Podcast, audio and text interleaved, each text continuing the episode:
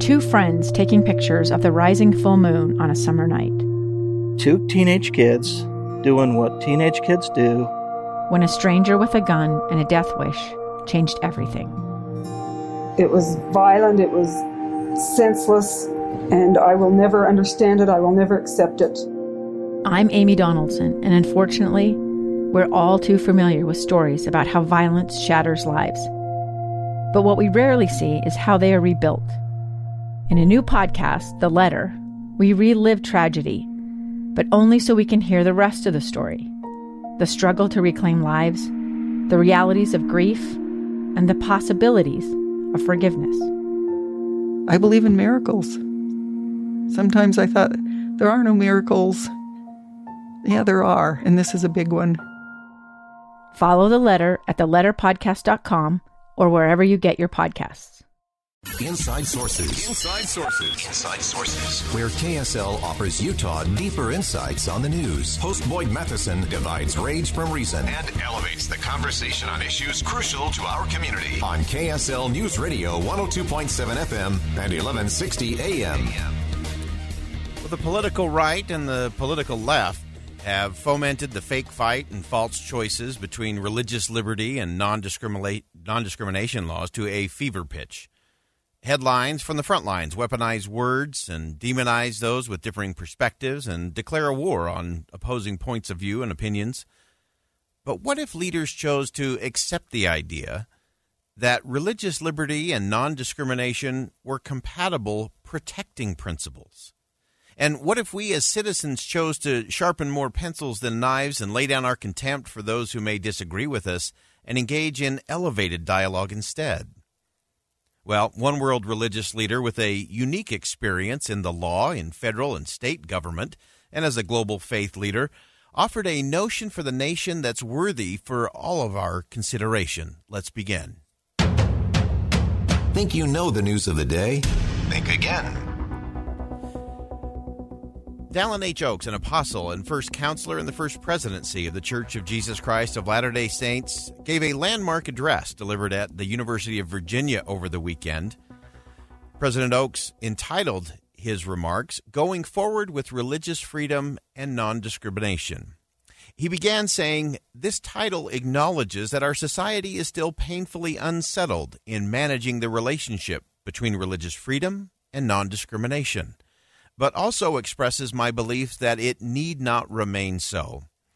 President Oaks continued My goal is to suggest a helpful and feasible path forward without excessively accommodating either the left or the right, or the religious or the non religious.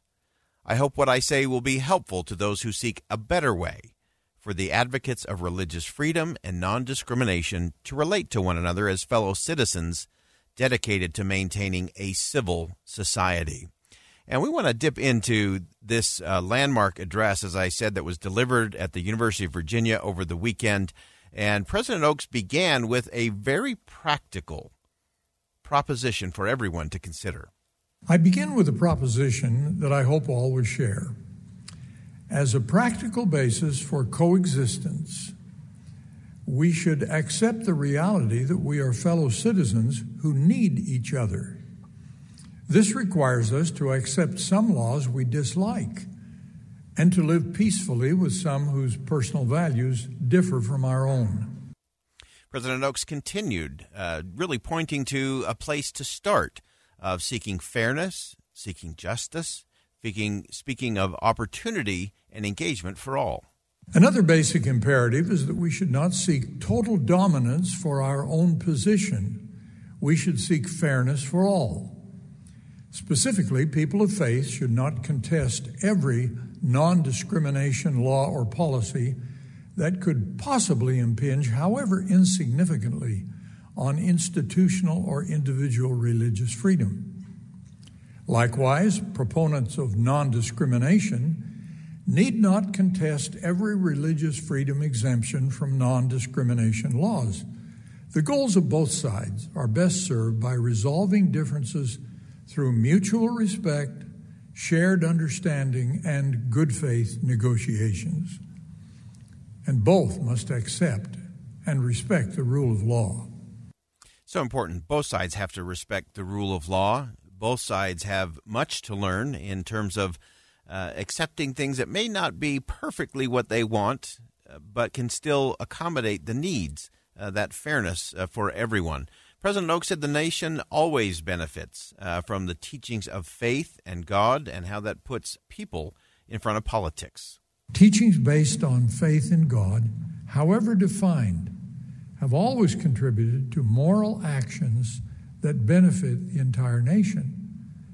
This will continue to be so as religious people love and serve their neighbors as an expression of their love of God. Followers of Christ also have a duty to seek harmony. Where there are conflicts, all should seek peace. President Oaks continued and uh, talked about our shared conviction that God wants us to love neighbor and to seek resolutions where there are conflicts. I earnestly invite all religious leaders and associations to coalesce more effectively, and that often means out of court, to seek peaceful resolutions of painful conflicts between religious freedom and non discrimination. This does not require an examination of doctrinal differences or even our many elements of belief. All that is necessary for unity and a broad coalition to promote our common need for religious freedom is our shared conviction that God has commanded us to love one another, including our neighbors with different beliefs and cultures. That's President Dallin H. Oaks of the Church of Jesus Christ of Latter day Saints in a landmark address delivered at the University of Virginia over the weekend. Uh, it reminded me of a conversation I had uh, earlier this year in July with His Eminence Elpidophoros from the Greek Orthodox Church of America. Uh, he took a similar tone in saying that it's wrong to prevent people from expressing their true self by prohibiting religious expression in the public square. I really don't understand why we try to push faith in the margins of the social and uh, public life. Because this the faith that someone has defines his personality and his or her behavior, both on political level, social level, and in public sphere. Uh, pushing uh, this uh, faith to the margins, it's not realistic, it's not fair, and it doesn't work actually because people want to be in public what they are in private. And that's a human right. I don't think we, it, we can be successful uh, on this if we try to do it. Uh, I love that from uh, His Eminence Elpidophoros from the Greek Orthodox Church of America when he was here in Utah uh, back in July. And interesting, uh, as President Oaks continued his address in Virginia over the weekend on this critical topic of religious freedom and non discrimination. Uh, he actually referenced a conversation that I had with Rabbi Lord Son- Jonathan Sacks from the UK uh, shortly before he passed away in 2020. Uh, and it ties and shows how we can actually go forward with respect, even of those who are vastly different. This is Rabbi Sacks sharing his experience with a devout and vocal atheist. Well, first and foremost, we have to take the people who disagree with us and respect them people whose views are completely different and even opposed to mine have also thought things through. And I want to be able to say to them, you know what? We may completely differ on almost everything, but you're a human being and I respect that. And I hope you respect the fact that I'm a human being. I'm a religious leader. Amos Oz was one of the greatest novelists in the world, and he was a huge, huge atheist and we um, took it as a task just to get to know Amos Oz mm. and befriend them, despite the fact that they rejected almost everything that I hold sacred. Out of that engagement came the most beautiful friendships in my life when I went for the first time to Amos Oz. And people said to me, you know, what are you going to do? Convert him? Um, and I said, no, I'm going to do something much better than that. I'm going to listen to him.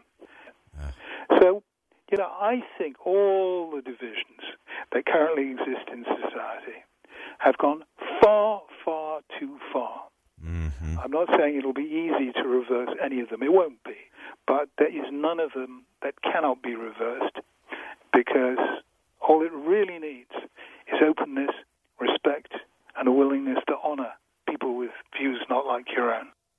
Such great insight from the late Rabbi Lord Jonathan Sacks. And as uh, President Oaks concluded his address in Virginia, uh, he reflected on that and our shared conviction that God wants us to love our neighbor and that we can help seek resolutions to our conflicts in significant ways. Let us unite with those who advocate non discrimination to seek a culture and laws that respect the rights of all to the equal protection of the law and the right to the free exercise of religion.